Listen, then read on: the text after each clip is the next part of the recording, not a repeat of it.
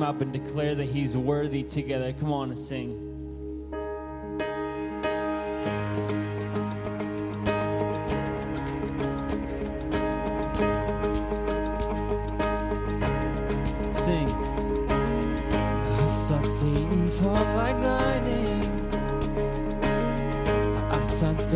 Run for cover.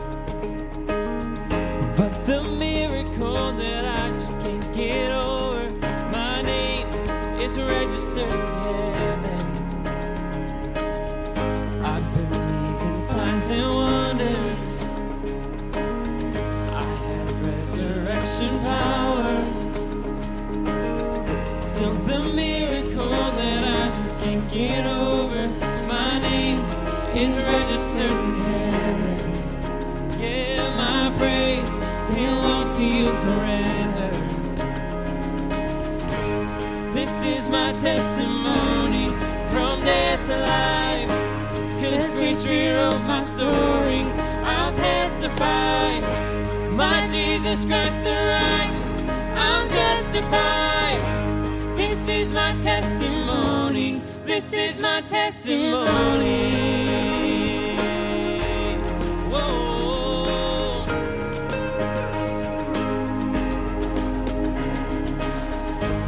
Together, sons and daughters, bought with blood and washed in water. Sing the praises of the Spirit, Son, and Father. Our God will finish what He started. Yes, our God will finish what He started. Oh, this is my testimony Grace rewrote my story. I'll testify.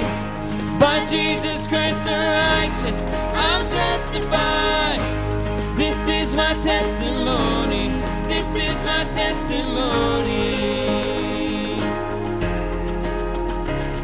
From death to life, now I'm.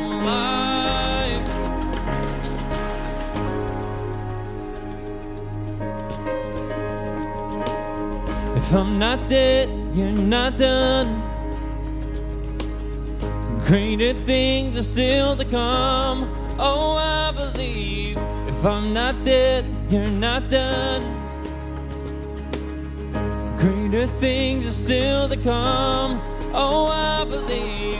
If I'm not dead, you're not done. You're not done. You're not. Greater things are still to come. Oh, I believe.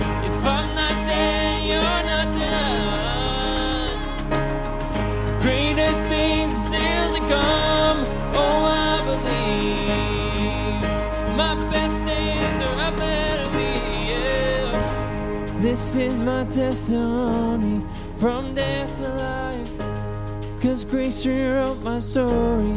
I'll testify. By Jesus Christ the righteous, I'll testify. This is my testimony. Now I'm alive. This is my testimony from death to life. Cause grace rewrote my story. I'll testify. By Jesus Christ the righteous, I'm justified. This is my testimony. This is my testimony.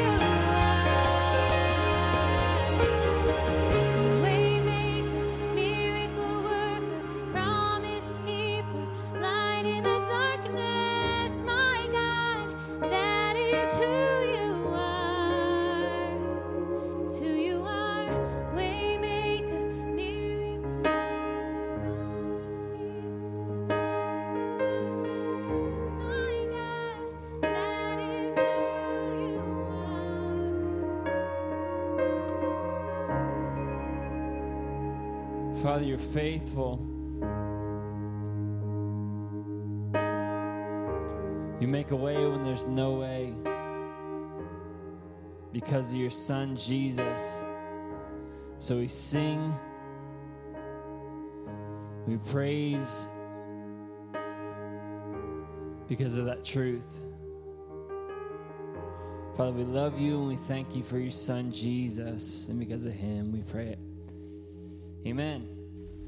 Amen. You may be seated. Welcome to Crossroads Ministries. Today, I have a few announcements. Uh, this Friday, we had our drive-in movie and uh, uh, Frozen 2, and I believe uh, Luke said there were 75 cars, and uh, my wife was here with six of our grandkids, and she came home. She said it was a wonderful time, and so uh, we want to thank God for that that screen. It's a great ministry tool. I think they're thinking about doing that again. I'm, not supposed to say that, but. Pastor Ken and Rhonda are away. This is our second week. They're doing great. You know, Kenny, he's such an extremely people person. He's he's off the charts, and uh, he hates not being here. But we told him no, go fish, go fishing or something. So I think he's doing pretty good. He's not. He told me he's actually relaxing, so that's good, huh? So keep him in your thoughts, and uh, I think they're having a good time. I think he'll be back Tuesday. Uh, I, there's a verse we're going to throw up on the screen for you 2 Corinthians 9 11. You will be enriched if, in every way so that you can be generous on every occasion, and through us, your generosity will result in thanksgiving to God. And in 2 Corinthians 9, Paul's talking a lot about giving. And, you know, this is so, uh, so true. Your, your, your generosity to, to the Lord's uh, ministry here has been phenomenal. And I, I find it a real privilege that I can just personally thank you. I know many people are thanking our church for things that are going on. The ministry has not stopped, and uh, people are coming to Christ. And I personally, I, want, I just want to thank you for your continued giving. and people are doing it online through the mail and the boxes in the back. And uh, we're just amazed. I really am. I am amazed how God is just keeps us rolling. So thank you very much. Hey, let's close in a word of prayer here. Dear God, thank you for this time. We thank you for our people, the faithfulness of our people. Thank you for your many blessings. And I pray you would just touch the uh, worship team as they sing. And Luke, as he comes up, just touch him with what you want him to say and help us to receive your word from an almighty God. And we ask these things in your name. Amen.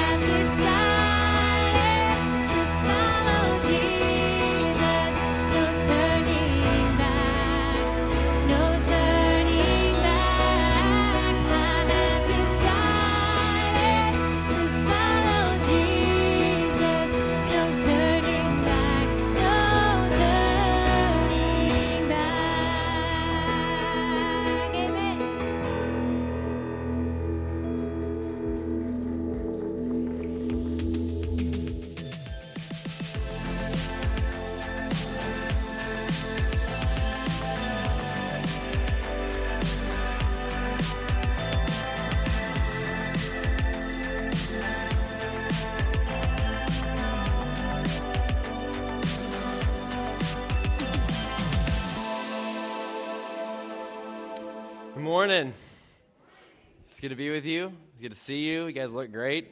I can't see everybody online, but I'm glad you're with us too. And I just poked my head in on there before we, we hopped up, and it's just good to see our church family. Whether we can't be here in person, we're joining online, and we're still, you know, we're still gathering under the name of Jesus. Amen. Can we, can we get can we get excited in the church this morning, whether online? Yeah.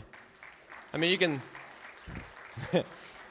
it's funny. I heard a pastor like I was listening to a pastor on on. Um, online and, and, he was he was talking to the, the crew online. He's like you know you can post an emoji so listen people online. If you want to post an emoji or get excited online you can do that too. It's okay to hoot and holler online.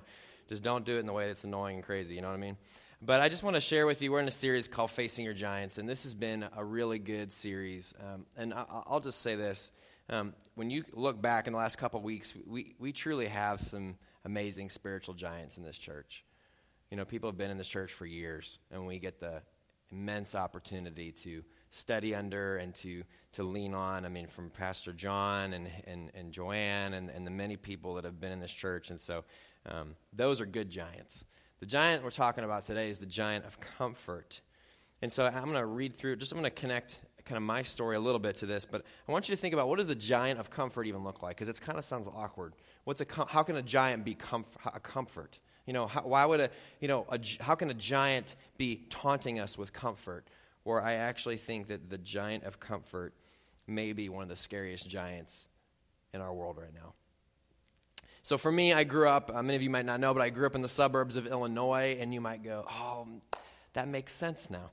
Um, but, you know, for, for me, you know, my growing up was great. We were a block away from the local pool. My middle school and high school were within 10 minutes. Um, you know, good friends, had a great church. Um, you know, but one of the things that I have been doing, you know, for probably the last four years, you know, uh, my mom passed away. Um, it'll be four years uh, this October. In fact, she died on October 16, October 18th of 2016 was 16th was her birthday. She died of a brain aneurysm.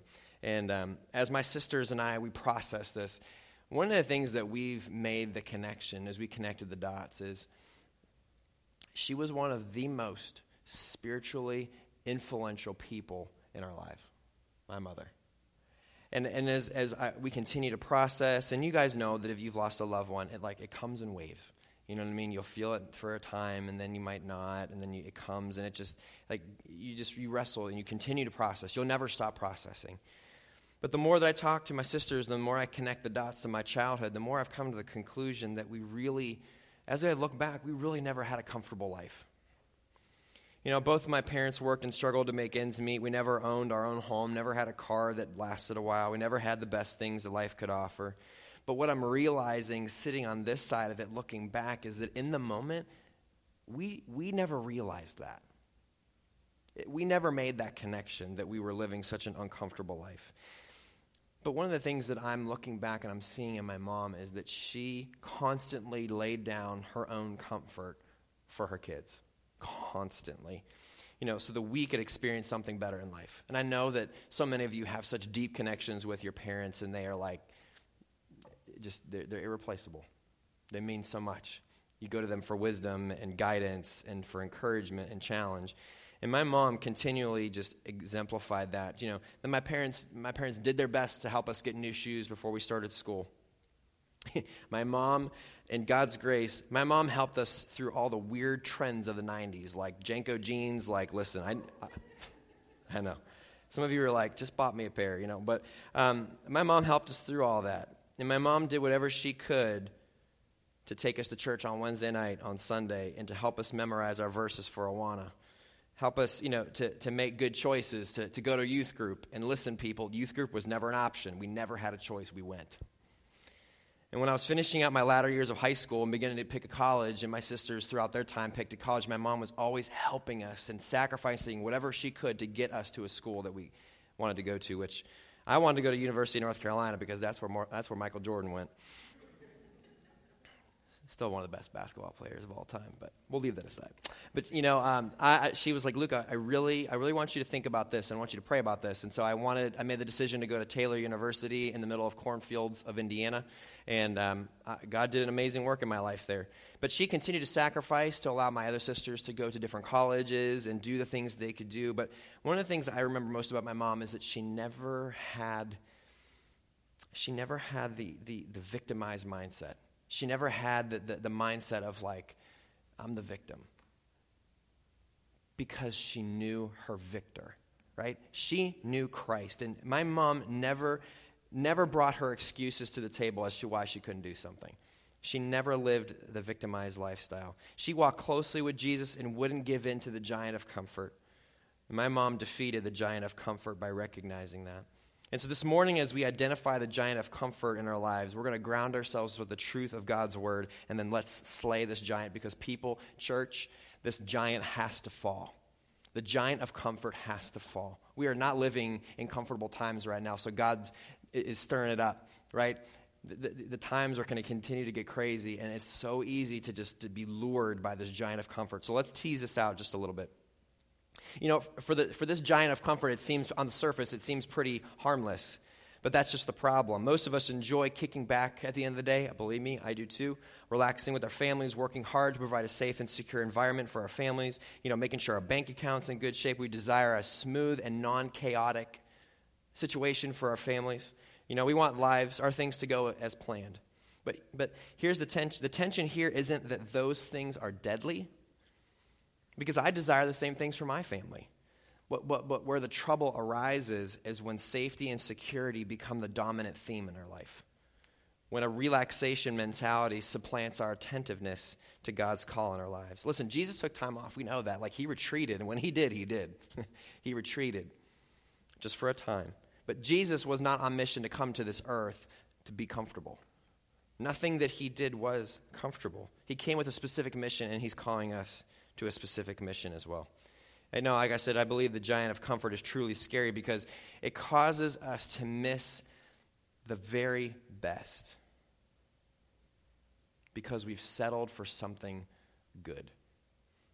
I think the part I've always struggled with is what am I supposed how am I supposed to make my life count? Like those of you who grew up in the church and maybe those of you who are, are new to Christ and you're growing or those of you who are asking questions like how would you begin to make every day count? Like you read the verse in scripture that says to live a life worthy of the call of Jesus and you're like like you're going like God am I okay? God am I okay? And what we miss out is so often he goes, "Listen, you are."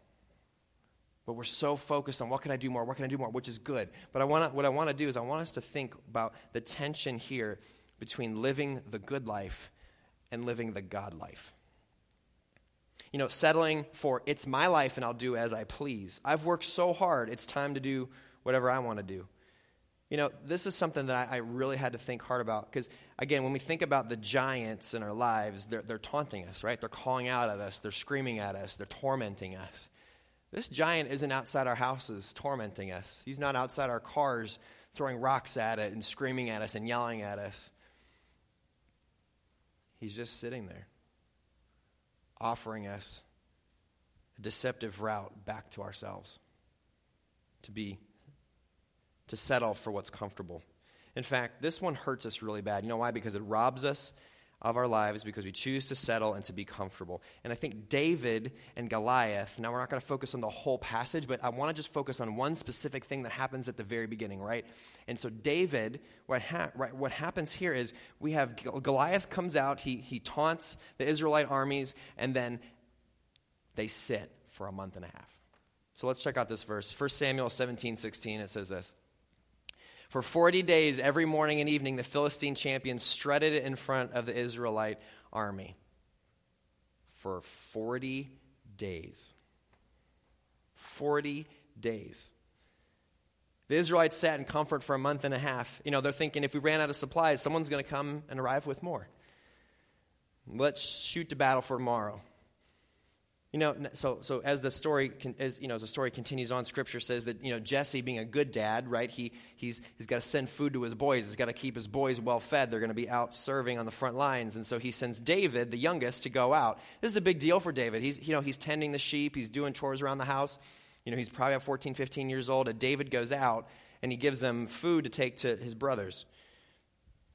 So, and, uh, so it continues on in, in, in, verse 17. It says, One day Jesse said to David, Take this basket of roasted grain and ten loaves of bread and carry them quickly to your brothers, and give these ten cuts of cheese to their captain. See how your brothers are getting along and bring back a report on how they are doing. David's brothers were with Saul and the Israelite army at the valley of Elah fighting against the Philistines. This giant was calling the shots. He was dictating their lives, and Goliath would come out every morning and shake, rattle, and roar. And the Israelites would say, Nope, not today. Too dangerous. Too, not, not safe. Let's go have lunch and stay in the tents where it's safe. And I think the giant of comfort in this situation, he's reminding us that we're good just where we are. No need to move, no need to let go of your sense of control. Just stay where you are. You know, the giant of comfort isn't a bully. It's we are just that easily persuaded by our desire for security and control. Just sit on that for a second. The giant of comfort is not a bully, not bullying us. It's just that we are just that easily persuaded back into a sense of safety and security. Listen to this quote by Louie Giglio. Says we can act the same way today. We have our own church, we have our churches and our battle cries, and there's an entire camp of us hanging out together in comfort. But the giant is taunting us. We are failing to let the victory of Christ into our lives in the fullest way because we aren't willing to step away from our sense of control, our ample supply, or our sense of material comfort. We won't accept the challenge and move out with God into whatever He is calling us to do. We shout our war cries, but we continue to shudder in the shadow of our giants. So, what happens in the next part of the story is mind blowing because what David does next. So, a reminder 40 days, like a month and a half roughly, and what they couldn't do, and they're strategizing. I love that word, but sometimes that word is like, we're planning and we're strategizing for a month and a half. We, not do, we haven't done anything. And then here comes David, and what they couldn't do in a month and a half, he does in a day. So check this out in, in, in, uh, in verse 28 through 31. It says, just pause for a second. Here comes David. This is important. He's going to disrupt something. And watch how David's brothers respond to him. Verse 28 But when David's older brother, Eliab, heard David talking to the men, he was angry. He says, What are you doing around here anyway? He demanded. Typical older brother. what about the few sheep you're supposed to be taking care of? I know about your pride and deceit. You want to see the battle. What I have done now, what have I done now? David replied. I was only asking a question. He walked over to some others and asked them the same thing and received the same answer. Then David's question was reported to King Saul, and the king sent for him. So, two things happen here. You guys ever got close to a dog when the dog's eating? We encourage people not to do that. Now, again, I have this chocolate lab and she like she loves love like she is she is the sweetest thing you know she is this beautiful like chocolate lab and she's super sweet like if someone broke into my house she'd be like here's the food here's the keys like you know you know just just like rub my belly and like i'm happy right here's the code to the alarm you know here's here's my dad's new truck. Like, you know what I mean? Just like, just let everything roll, you know? Um, but what happens here is, is I'm going up to my dog and I get close to her bowl. Like, I'm just to pet her. Like, I'm not doing anything. And I just go like this. And she like growls. Now, we have a new puppy in the house, so she probably is already upset and angry with me. So we're working on that. But she growled and snapped at me. And I'm thinking, we're no different. If someone gets close to us to try to change know, what we're holding on to, or even just the, the, the, the potential threat. They're not even going to do anything, but just the threat of that, we like, we like snap. And that's what happens. That's what David's brother's doing. He's like, he's like, what's wrong with you? He's like, go back, like, go tend the sheep. Like, you shouldn't even be here. He is like, don't disrupt what we got going, which was nothing. You know, I think sometimes, due to our comfortable situations, we actually get defensive when in reality, God is prompting us to move. You know, if you start looking at every situation as a divine opportunity and a divine situation, it changes everything. Because listen, like early in my career, and you guys all remember like the first year in ministry, your first year in your job and your career, like somebody probably blasted you for something, and you're like, that was not a divine appointment. But then this person's like, You are just the best thing ever. And you're like, Thank you, God. You know, I had a, I had a boss um, in, a, in, a, in, a, in, my, in, my, in my past um, job, and, and, and we, we butted heads. We didn't get along very well. And I remember at one point, one of the guys on the staff with me, he said, he said, What if God placed him there to crush you so that you can understand your greater need for God. And I went, Yeah, we're not friends. But you know what? I called that person a year later, and you know who you are if you're watching this. God grew me in such incredible ways because I did not want to accept that because it was what? Uncomfortable. So David doesn't obviously listen to his brothers because we know what happens, right? So 1 Samuel 17 32 says this Don't worry about this Philistine. David told Saul, I'll go fight him. But, you know, King Saul, like, listen, guys, this is like a, there's been no like news cycle for, for a month and a half. And, and King Saul sure does not want the first thing that happens after a month and a half to be like this 15 year old kid tripped on the battlefield, broke his leg, and Goliath ate him. You know what I mean? Like, he, he doesn't want that to be in the news, so he's probably thinking, like, you know, my neck's on the line. So, what happens here when he pushes back? David pushes back even harder. And this is, we're seeing God's plan in action here because David responds in verse 37 The Lord who rescued me from the claws of the lion and the bear will rescue me from this Philistine.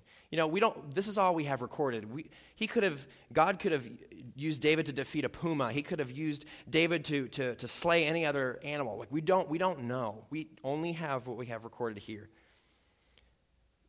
But all of that, I'm thinking, okay, what does uncomfortable look like? How, how do we make sure we don't lose out on God's opportunity by, by settling back into our comfort and complacency? So, I want to give us four truths this morning to help us slay this giant of comfort. The first one is that faith thrives in discomfort. Faith thrives in discomfort. You're probably saying, Oh man, I, I knew I shouldn't have come this morning. Like, he's man he's like he's like you got you got your food and you're kind of like you know you're getting close to me like you better back off you know? Like we all have those moments. Like we already are this is uncomfortable. But we have to let the lord change our hearts and speak to us. You know just as much as every weekend you know whoever is preparing to, to speak and to, and to bring the word it is the word of god that collectively is challenging and convicting us. It's no human words. It's only the word of god that will change our lives so the first th- truth is that faith thrives in discomfort. So let's, let, let's go to the word. Uh, Hebrews 11 1 says this. Now, faith is confidence in what we hope for and assurance about what we do not see. I know that faith word. There's very little comfort in stepping out in faith. We abandon man made security and embrace supernatural security found in Jesus Christ. So how does this verse set us free? How does this verse set us free? See, faith is confidence in what we hope for. We, we can be confident because we're not stepping out in blind faith.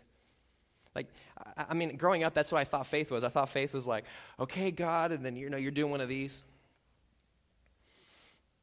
You know, blind faith says jump, and if you have enough faith, your, if your faith is strong enough, you'll survive. It's dependent on you. Most of my life, my mom would challenge us with one simple question. Anytime we face a tension, a rough point in life, she would ask us one question. She would say, I mean, we'd come with her with like everything. Like, I came to my mom with everything. I'm like, my friends did this and they challenged me to do this and I didn't want to do it and you know we they were doing this or I mean this kid at school doesn't like me to you know my sisters are driving me nuts and they try to light my room on fire. Like I mean there's just I mean you you know as kids like you know everything is on fire or somebody's always bleeding and you know like you know my oldest is like Rhett's bleeding and there's this like speck of blood on his leg. I'm like what do you want me to do? Like go rub it in the dirt. You know what I mean? Like, it's not going to help you to put a band aid on it. He's like, but I want a band aid. Come on, man, you will be all right. But, but when, when I would come to my mom, she would ask us, Have you prayed about it? Have you prayed about it? And honestly, guys, I'm going to throw out um, how I've been convicted. I think, and I think it's not just when I was a kid. I think so often I look at prayer as a cop out. I mean, it's like, yeah, hey, would you, uh, would you think about serving on Wednesday night? Oh, I'll pray about it. You know what I mean? I don't know if that person prays about it or not. But my mom would challenge us, have you prayed about it? And I'm thinking, you can't, you can't just pray about it. I mean, I remember when my mom and my dad were going through some of the most difficult times in their marriage, and they had so many things going on, and she's like, I'm giving it to the Lord in prayer. Have you prayed about it? And I'm sitting there going, Mom, you have to do something. Like, you ha- like there has to be movement. And what I completely missed out was that my mom was placing her faith in God's promises, and she was moving. You know where she was moving? To her knees in prayer. You see, faith isn't blind. It's confidence in what we hope for. Confidence in what? God's promises. He's not saying jump, he's saying lean, trust, cling to. Faith is not a bare belief or intellectual understanding. It's a willingness to trust, rely, to cling to. You know, we see with our physical eyes those things before us, right? This water bottle, faith is spiritual sight. God, as I go to try to talk to this person to help them understand that they need God, uh, help me. Or help me to just talk to my neighbor, to love them, and then begin to share about the gospel. Help me. You know, that specifically was an interesting moment in my life just not too long ago. I prayed that God would give me an opportunity to talk to my neighbor, and God put a certain situation in my life that was a little bit difficult, but it produced a conversation. You watch out. When you pray, you know. So, I'm to share. I'm, I'm not to share all my Walmart all my Walmart stories because you'll probably lose your mind. But um, when I would get glasses from Walmart, just, I just remember this moment like it was, it was yesterday. When I first moved to Pittsburgh back in 2009, I needed glasses. So I go to Walmart, I fill out the prescription, and I, you know, and then I go to like get my glasses. And we all know that it's like, I don't know if anybody really enjoys getting glasses. Praise the Lord. Like I'm an, I'm, a, uh, I'm an extrovert with limits, but one of those things is like now I can order my glasses online. They come to my house. Like it's wonderful. Because before, when you go, you sit in front of somebody and then they like, I mean, now it's like they put them in a box and they slide it down a table. Like, I don't know how they do it now, but I just remember it was already awkward. And then, you know, this nice person, you know, I put them on, and I'm just like, holy smokes. Those are my first glasses, my first pair of glasses. And I'm like, everything is so bright. It's so, it's so bright in here. And she's like, yeah, it'll be like that for a while. Isn't that like our Christian walk? When we first come to Christ, we put this new lens on of Jesus, and we're like, it's like scary, exciting, overwhelming. We're like, I feel different. You know why? Because you're a new creation. God made you new. He took your past and removed it and put it in the past, and He set you, He put you on new, new shoes, new feet. You know, to put our faith in the work of Jesus Christ, guys, this is what it means to be a Christian. What it means to be a Christian is that we are saying, it is belief that what God says is true. This is what it means to be a Christian, to put our faith in the work of Jesus Christ. He lived, He was crucified, He was resurrected, and He ascended into heaven. He sent His Spirit, and now He's living inside of us. This is the gospel.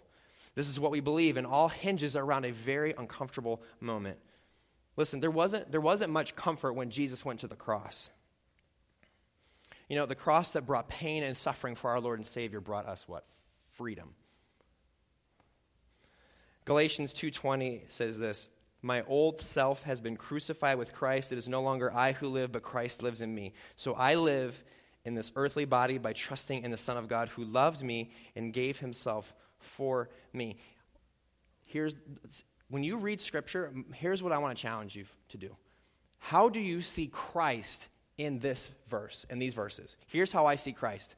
My old self has been crucified with Christ. It is no longer Luke who lives, but Christ lives in Luke. So Luke lives in this earthly body by trusting in the Son of God who loved me and gave himself for me. That's the gospel. I couldn't earn it, I don't deserve it, but now, because of Christ, through Christ, I have power, I have life, I have meaning. There's nothing that I did. In fact, Scripture says that, like, our best day, our, our, our deeds are like filthy rags.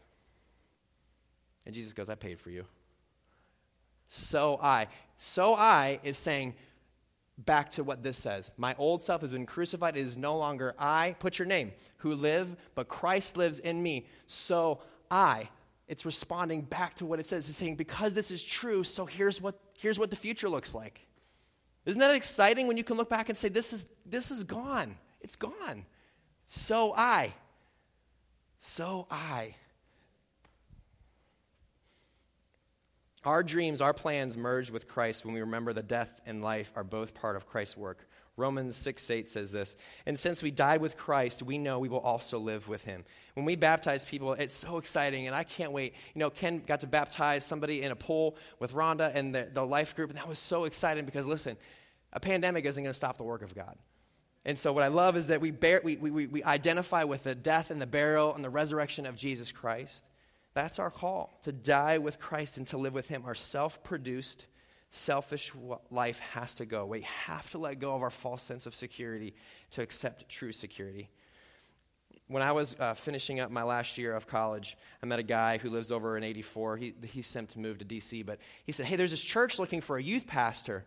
I'm like, you know, that last year of school, like there's either two, there's like kind of two different types of people. There's one that they, they know exactly what they're doing, and you're like, like how, how did you how did you figure all this out? And we're sitting there like throwing out applications like left and right. We're like handing it to the mailman. Hey, do you need a job? Like, do you have a job? You know, this.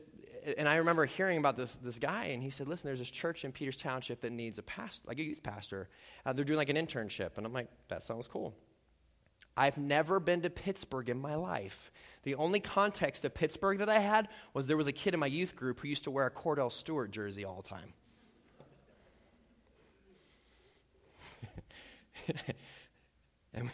And, Jacob, if you're watching this, I love you, man. But one, but one of the things that was so funny was we were like, every youth group, we would, you know, he'd wear this jersey, and everybody had like Bears jerseys and, you know, the team in Green Bay. Um, and, and then, you know, they would all come, and it's like Jacob would have his jersey on. Like, that was my only context of Pittsburgh. And he's like, listen, man, I'll never be able to explain it, but it just is. And I'm like, I feel like that's a Pittsburgh Steelers fan. You know, and I love it. And so I didn't even know if I was going, so I had no context of Pittsburgh. I didn't even know if I was going to be there for a year. I came in July of 2009. I met this really pretty girl named Jessie, and I'm like, oh, please, God, let me stay here. but nothing was secure, nothing was comfortable. You know, when you're looking at your paycheck and you're looking at getting married, I know there is a sense of great uncomfortableness when you're looking at the future, there's great sense of there's like no, there's, what is comfortable about our situation in our life right now? Tell me. But what God did in that moment of my life is He was tilling the soil of my life because He was prepping me to face even greater giants of comfort. And some of these giants of comfort taunted me for years. So the first truth is that faith thrives in discomfort. The second truth is the point of our lives is Jesus' fame. To make Jesus famous. You know, David set out to kill Goliath. He wasn't doing it because he was annoyed. I mean, I'm sure there was a part of him, he's human. He's probably like, like you guys have, like, what did, like, you guys made t shirts? Like, come on, man. Like, you know, what did you do? Like, a month and a half. This, this, this he needs to be slain. He needs to be slayed. And like, he, he, you know, there probably was some pride. You know, he, I'm sure, guys, let's like, just think about this. Jesse, you know, David's dad gave him some bread and cheese. You have to think that he snuck a piece and threw the rest in the basket. You're like, that been, that I've been working. you know, I think about my daughter growing up with three brothers. Like, she is constantly throwing them for a loop. And I could just picture my daughter, Lana, here, sweetie, go give this to your brothers. And she's just like, you know, taking a big old bite and putting it back in the basket. Here, look, here, guys, this is what mom and dad gave you. She's got curls, but she's got sass. Pastor Ken shared a, really powerful story because David goes to make the name of Jesus famous. He goes to point back to God. In fact, that's how, that's how he justifies, put me in, coach. He says, Put me in because uh, here's what God did in my life. When Pastor Ken got up here and he shared, I'm thinking, Ken, you're really going to talk about an opportunity where you went to the laundromat? Do you guys remember that story where he went to the laundromat? He didn't have any money to do his laundry. And, and listen, we've all been there. Like, like people, you laugh at like some of the things that he said, but listen, we were, we were there. Like, we're going, oh man, there's five minutes left in that dryer, and I'm throwing my pants in. You know, we did that. I did that. I'm sitting there laughing. He looked at me afterwards. He goes, You know, you did that. And I was like, Yeah. But when that guy showed up with $20, we look at that as so small. But what I say is, man, how powerful it is that a big God who made the, he created the universe, who made the trees, who created trees that take in, that take in you know, carbon dioxide and make it out into oxygen, who gives, truly gives us all breath, who made the stars, who, who hung the canopy of the universe, who did everything and created all things the oceans, the, the animals, all that can go, you needed $20. Wow. That is so powerful because we expect, you know, it's like, oh, you know, his friend could have showed up and said, oh, man, I, man, someone gave me two Maseratis and I had an extra one. Here you go. Like, why, are we, why do we expect that from God? I mean, don't get me wrong. We've all prayed those prayers, like, you know, Lord, give me, show me a sign, and like the billboard magically turns into turn over here. Okay. You know, we, we, listen, we all have those moments, but what is so powerful is that God knows the deepest parts of our needs. I just thought that was so powerful. You know, if we attempt to slay our giants only with the goal of our freedom, we lose heart and we eventually give up there's not going to be enough motivation. Our goal must be to bring honor and glory and great attention to His name and His power. Paul says in Philippians 2 how we should consider the interests of others uh, before our own, and he truly, you know, he, he, he, he encourages us as the church to be united under the name of Jesus. And then he says something in verse 5. He doesn't say, hey, this is a great suggestion. He says, you must have the same attitude that Christ Jesus had. I don't know about you, but like, following God, I love that He doesn't go, hey, here's like 15 different options.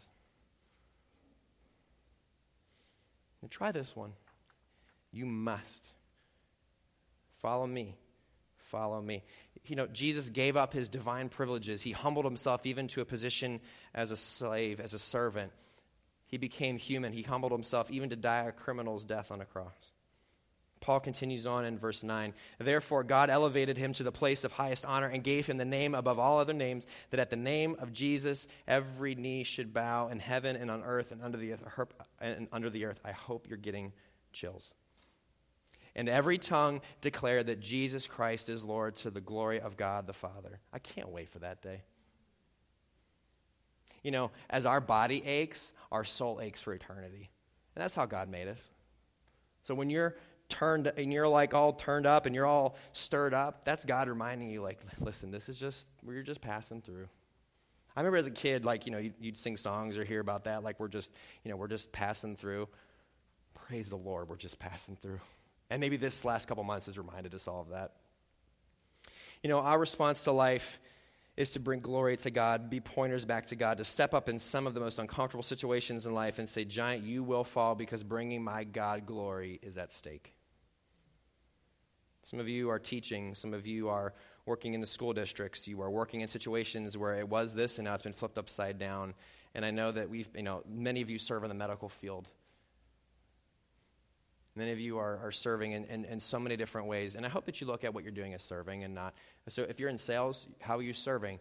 You're trying to bring glory to God. You're trying to be pointers back to the cross of Jesus Christ in all that you do. So the second thing is that we point our lives to Jesus and we make him famous. And the third truth is we align ourselves with God. I think as we read this, I hope that we're all starting to wrestle with something. How, how do I not miss out on the opportunity? How do I not miss out on a God opportunity? You know, there's a wonderful hymn, Come Thou Fount. It's one of my favorite, one of my favorite hymns, one of. Come thou fount of every blessing. It says, Tune my heart to sing thy grace. It is a tuning, right? God has to literally tune our hearts. In order for us not to settle back into the lull of comfort, we must align ourselves with God. God must tune our hearts. How do we tune our hearts? Be with Him. How do we be with God? Through His Word, through prayer, through worship. And I'm telling you, I love singing just as much as I know many of you do. But that's not where worship starts and stops. You can go on your back deck, and I encourage you, go out, look out your window, whatever, wherever you can go, look out your backyard, look out the front yard. Do you see birds? Watch a bird for five minutes. I know that's hard nowadays, but like, you know, if you have to YouTube it, I don't know if you live in the city, but like, you know, whatever. Find a bird, watch the bird, watch the bird eat a worm, and then remind yourself that when God is, when you are seeing that bird eat a worm, God's going, if I can take care of the birds, I'm going to take care of you. I watch the purple martins in my backyard. They're like the coolest birds. They eat like 15 times their weight, and, they, and they're like this big you know, they're really tiny and they're just beautiful. When the sun hits them, they look purple. They're gorgeous, like gorgeous birds. And I watch them and they'll come and they'll eat all day long. And it's great because I have ticks in my backyard like crazy. And so I'm like, come on, man, like keep going. Come on, keep going. And, and I watch them and God is going, in that moment, He's going, Luke, I'm taking care of the birds. I'm going to take care of you. I'm thinking, thank you, God. walk through the park. You don't have to be like super emotional. Just walk through the park and be like, God, thanks for trees. Thank you for, you know, the sunshine. I love that we have the, the, the blinds open. Thank you for the sunshine. We've been have, do you notice that we've been having more sun recently than we've had in a long time? Do you think that that's just random? God knows. He knows. He's like, I know my people in Pittsburgh. They need some sun. You know, any of us can sit back and decide it's easier to follow the world's message. You know, the, the, the, example of someone else's life. You know, the comparison trap is such a plague. If I could be better, if I can do better, if I can be more. Maybe it's somebody else's standard for material wealth. Ultimately, we rationalize anything we want, but the invitation is not to follow our neighbor or follow another follower of Jesus, but the, the, the call is to follow Christ. Look at what Jesus shows us in Luke 2.49. So Jesus' parents, um, they, they, they lose him, which I'm going to tell you, like parents, I mean, I, have lost my kid down on the field. We weren't even on, you know, on staff here. We went to June Jamboree, and I lost Wyatt for like a, a minute and a half. And it was like, you know, your first child, you'd like to lose your mind. I mean, any of us should lose our mind when we lose our kids. But I'm just thankful that I wasn't Jesus' parents. It's like, we lost Jesus. Like, but Jesus was in his father's house, and then when his parents find him, he goes, Why were you searching for me? He asked, Didn't you know I had to be in my father's house? Jesus, as a boy, even demonstrates our need to be with the Father. Paul, in a letter to the Ephesians, he says this and continuing on. He says, Imitate God, therefore, in everything you do because you are his dear children. Live a life filled with love, following the example of Christ. He loved us and offered himself as a sacrifice for us, a pleasing aroma to God. Why should we imitate God? Because we're dearly loved. Do you see the gospel? Imitate because you are dearly loved. Like, God does not put one book end up and then leave the other end up. He says, listen, Paul says, imitate God because you are dearly loved. It's not go, therefore, and make disciples of all nations, baptize, preach the gospel, go. Call me when you're done. I'll be with you always. Do you see how it's never about our ability to do something? It's always about God setting us on mission and Him reminding us He's here. It's Christ in us.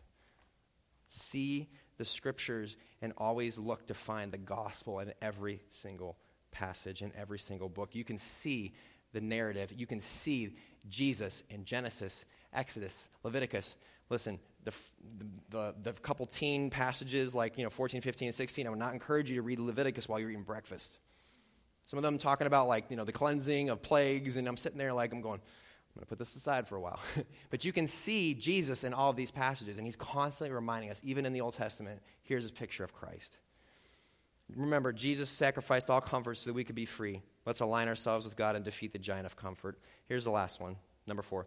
We remember life is short I'm sure that David's brothers had a sense of regret. They wasted 40 days and they can't get those 40 days back. They could have set that in God's power.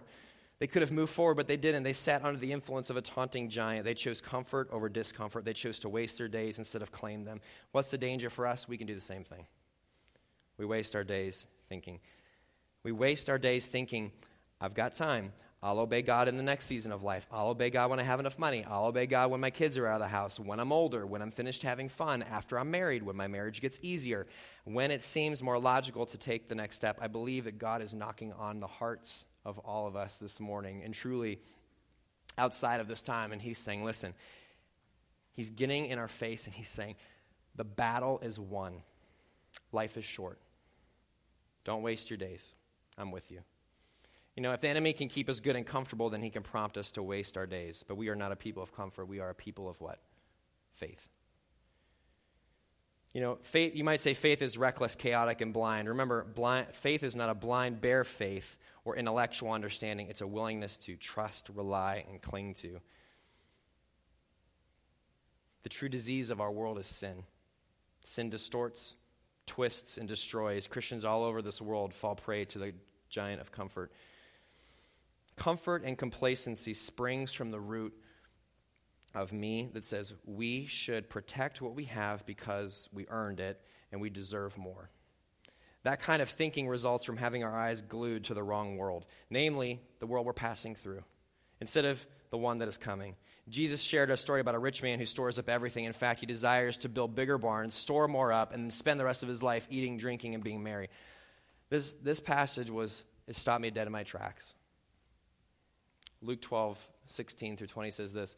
And then he told them a story. A rich man had a fertile farm that produced fine crops. He said to himself, What should I do? I don't have room for all my crops.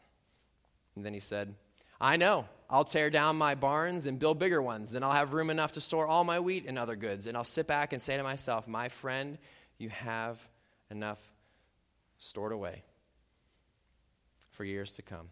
Now take it easy.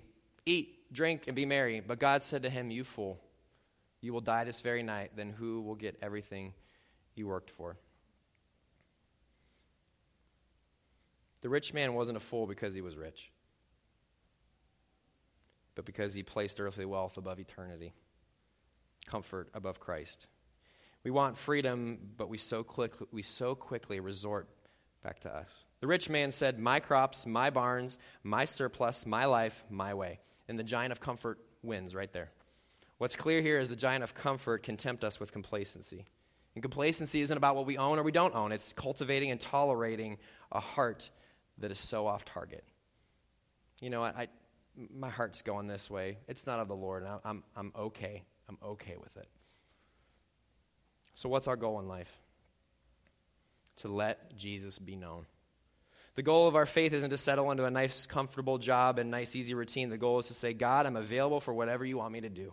And that's tough. When you call on me, I will step forward and say, In the name of the Lord God Almighty, I will step into this fight not by my ability or not my power, not my strength, but in the name of Jesus. Life is short, and I don't have enough time to have a complacent heart. Life is short. God is big. So, here are a few things to, just for us to wrestle with and, and take away. Fight in the open, become vulnerable. What I mean by that is you have to grow by, fight, by fighting, fighting this, this tension of, being, of wanting to be comfortable and, and, and we know we're being called to be uncomfortable. You have to fight with people. You need people in your corner. And I know that the times are presenting a lot of hurdles and obstacles. Do what you can. Call people. Get people on a texting group. You know, FaceTime people. I know we're like so tired of that stuff, but we have it. And if that's what you're doing, you're doing that, and it, better than not doing anything. But get people in your corner. Fight with people. Don't fight by yourself. You need to fight with others. We are all called to be with others and fight in the open. And here's another one this is big trade the victim's attitude for the victor's attitude. Listen, we're linked to Jesus' power because what he has done for us. David didn't go before the Goliath with his rap sheet, and he just said, "All right, hold, hold on, hold on." You know, as David, as Goliath is screaming and ready to, to, to completely destroy him, he doesn't go, "Hold on, hold on, hold on."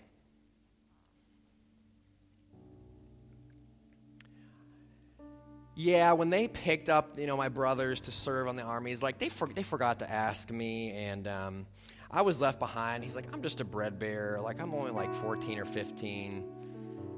I'm not that strong. Like, just constantly playing the victim's mindset. David chose to stand in the name of Jesus, who was the ultimate victim. But here, catch us. Jesus is no longer the ultimate victim. He is standing in power and authority. And that's where David moved in the name of Jesus. 2 Corinthians 2:14. But thank God he has made us his captives and it continues to lead us along in Christ's triumphal procession. Now he uses us to spread the knowledge of Christ everywhere like a sweet perfume. David was riding the Jesus victory procession. That's how he defeated Goliath. You know, I don't want to minimize any of our stories. What I want to do is I want us to maximize how Jesus changes all of our lives. You know, I think so often when we have scars, what do we do? We want to hide them.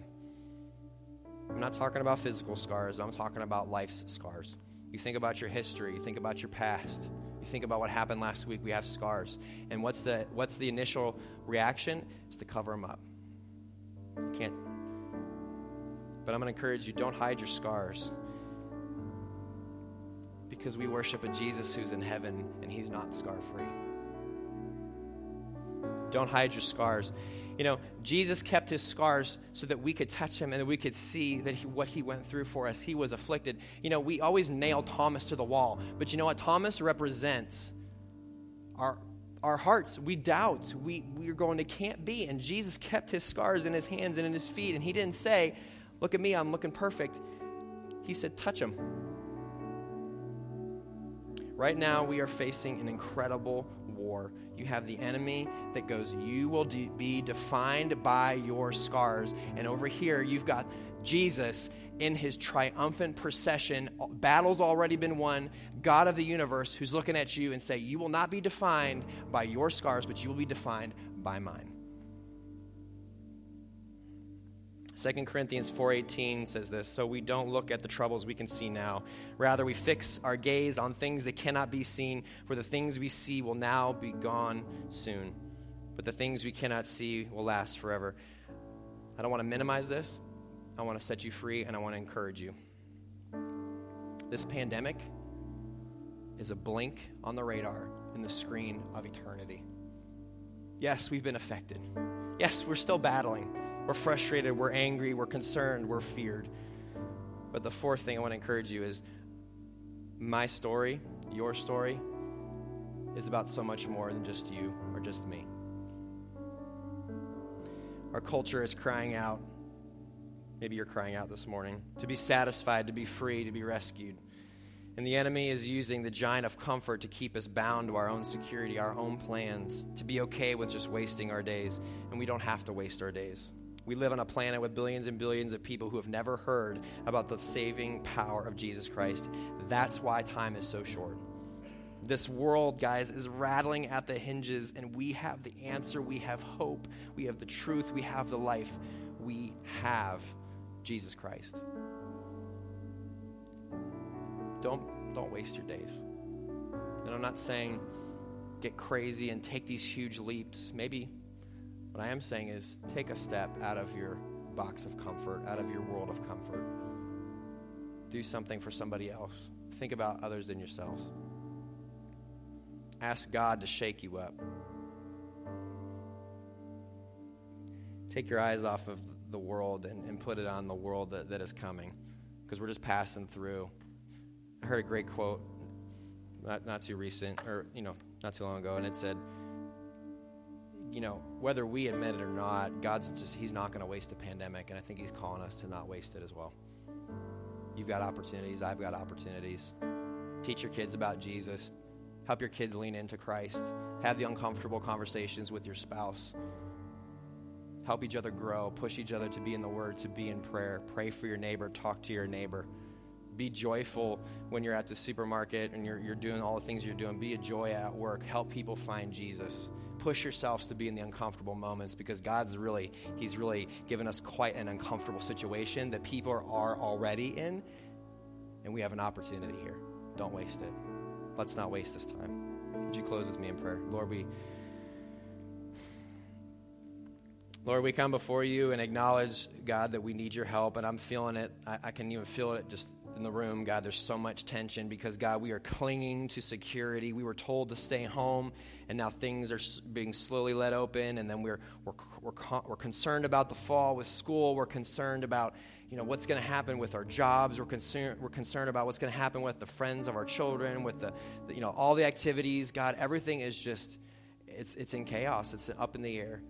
God, life is already so uncomfortable.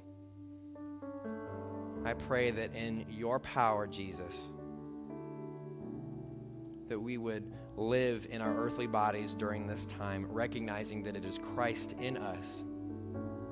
And then, because we know that that's true, that we would step out into the world of uncomfort, slaying the giant of comfort.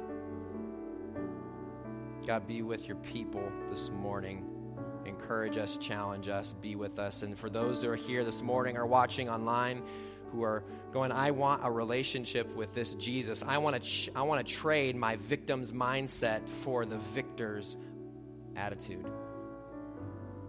Would you pray just something simple with me?